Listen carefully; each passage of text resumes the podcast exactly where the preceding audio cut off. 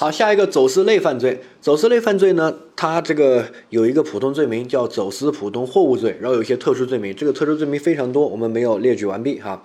但是这个要考的这几个在大纲里面都列举出来了，我们看一下哈。首先呢，我们走私类犯罪，记住它侵犯的法益是什么？在这个部分，经济秩序，对不对？换句话说，走私是什么？是一种特殊的逃税行为，它逃的是关税。对吧？如果你按照正常的报关进来的交了税，那就没问题。但你这个东西的成本会增加，比如说苹果手机，对吧？交税啊，这个5000多块钱要交1000多块钱的税，所以它卖给消费者肯定就要在这个上面上有税。好，所以大家为什么爱去香港买这个苹果手机，并不是说香港买的这个手机这个好啊或者什么，就是它便宜，对吧？为什么便宜？是不是这个中国卖苹果手机的都是黑心的人？我靠，你们怎么搞的？这个为什么卖那么贵，就不如香港人这个靠谱，对不对？其实不是，中国卖苹果手机的其实赚的比香港那边少，但是为什么卖的贵呢？税高，香港是自由关税区，它这个关税很低的哈，所以呢，香港有这种特殊的经济优势嘛，对吧？理解哈。所以呢，这个走私类犯罪它就是会破坏经济秩序，对吧？它没交这个关税哈。第一个呢叫做走私普通货物罪哈。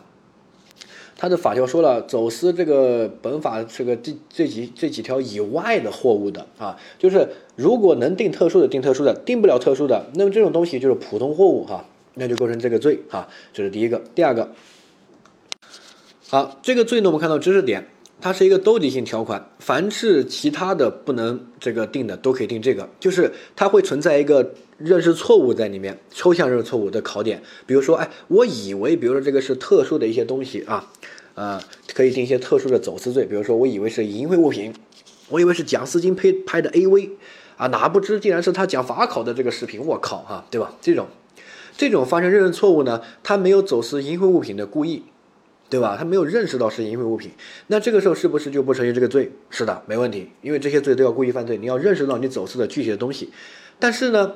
就我没有认识到淫秽物品，我认识到它是个物品吧，对不对？那我定不了那个走私淫秽物品，我给它定个走私普通货物可不可以呢？可以，它会存在一个包容评价在里面啊，掌握。所以这个罪的第一个点就是啊，你没有走私特殊那些东西的故意，但是你这个可以包容评价成走私普通货物呀，就像我没有盗窃枪支的故意，我可以包容评价为普通盗窃罪啊，对不对？啊，这个掌握。那下一个走私毒品没有在这个小节里面，因为走私毒品妨害的是社会秩序，不是经济秩序哈、啊，毒品不可能有经济吧，对不对？好，掌握。下面我们看到这个走私行为，走私行为呢有如下这些都叫走私行为，啊，一般的就是记住它的核心是什么？没有交关税，逃避海关的监管，逃关税，对吧？这个叫走私啊。好，所以只要他没有交税，原则上都是走私行为哈。然后呢，走私呢有进来有出去。出去要交税，进来他也要交税啊，两个税哈、啊。那我们出去没交税构成走私，进来没交税也构成走私，对吧？好、啊，这个是双向的。但是有两个特殊的罪名呢，它只罚单向的哈、啊。这个呢你好理解，一个叫走私贵重金属文物罪，另外一个叫走私废物罪啊。你觉得哪个东西好？那肯定是贵重金属文物要好，对不对？这些东西我们国家越多越好吧？对吧？所以呢，这个罪它惩罚的是把我们国家的贵重金属文物带出去，就出去的行为构成这个罪。但是你把外国的贵重金属文物带进来，不构成这个罪。所以呢，这个罪是出口的行为哈。那另外一个叫不好的东西叫废物，废物肯定越少越好嘛，对不对哈？所以呢，如果你把外国的废物带进来就构成这个罪，但是你把我们国家的废物带出去就不构成这个罪，听到没有？这两个罪罚的是单项，但其他的罪都是出来构成犯罪，进来它也构成犯罪，只要你没交关税就构成。但是这两个罪呢，它比较特殊，它只罚单项啊，这是第一个。第二个，同样的道理，有这个包容评价在里面，比如说，我把美国的那个贵金属啊，黄金啊，什么白银啊带进来，请问成不成立走私贵金属罪？我没有交税啊，成不成立？不成立，因为这个罪只惩罚带出去，不惩罚带进来。因为好东西嘛，对吧？啊，你不能带出去，但是带进来我们不惩罚，不用这个罪惩罚。但是我从外国弄黄金这些贵重金属进来，哎，我这个东西能不能评价为走私普通货物呀？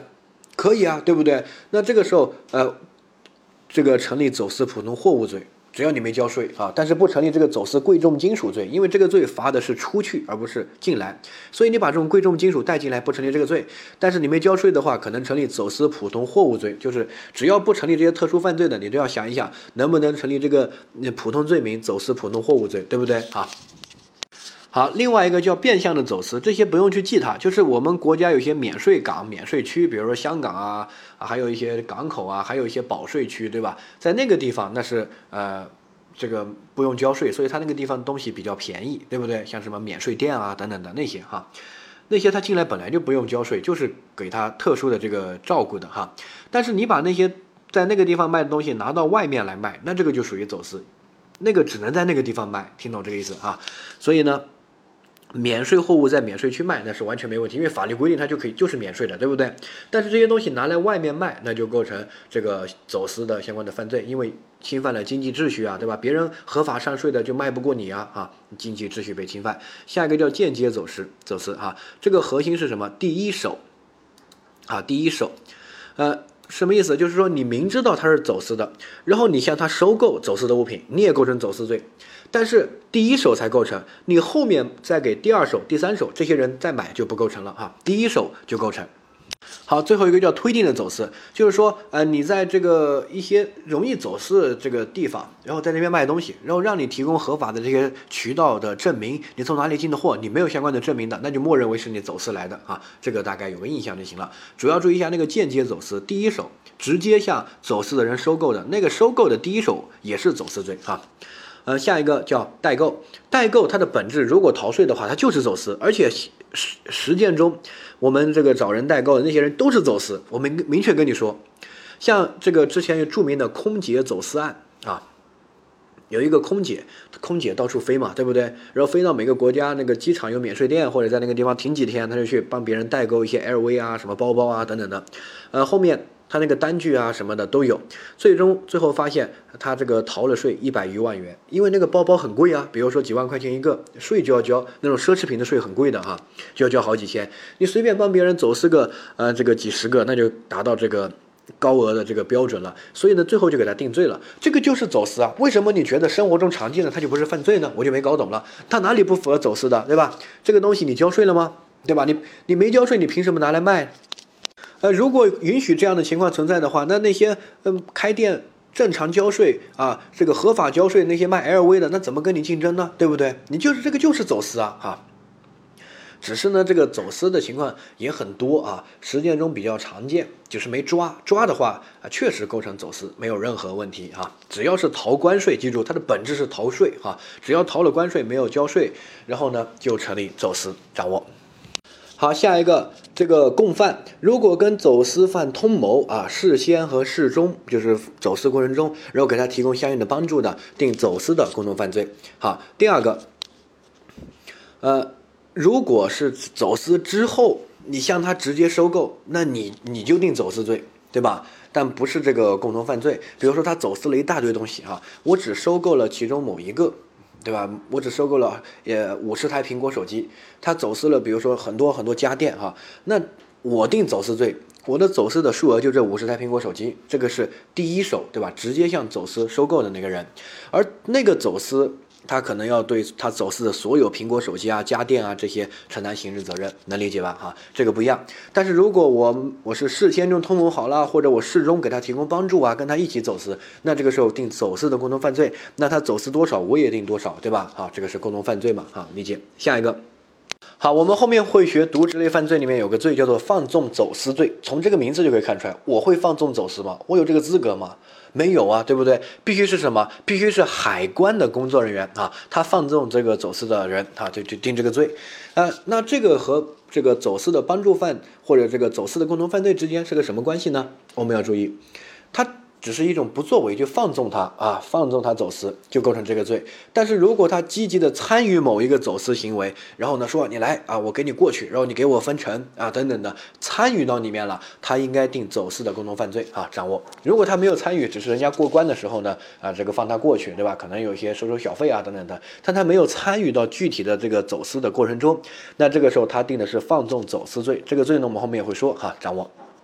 好，那我们看到其他的一些走私罪啊，有一些特殊的，比如说走私武器弹药、走私核材料、走私假币、走私文物、走私贵重金属、走私珍贵的动物等等的，我就不念了。反正有些特殊的东西哈，这些特殊的东西呢，都有个固定的考点，什么？就是一定要明知道是这些东西，然后我再走私就成立这些罪。如果不明知道是这些东西，不构成这些罪，但是可以构成走私普通货物罪，就这个点哈，请大家掌握。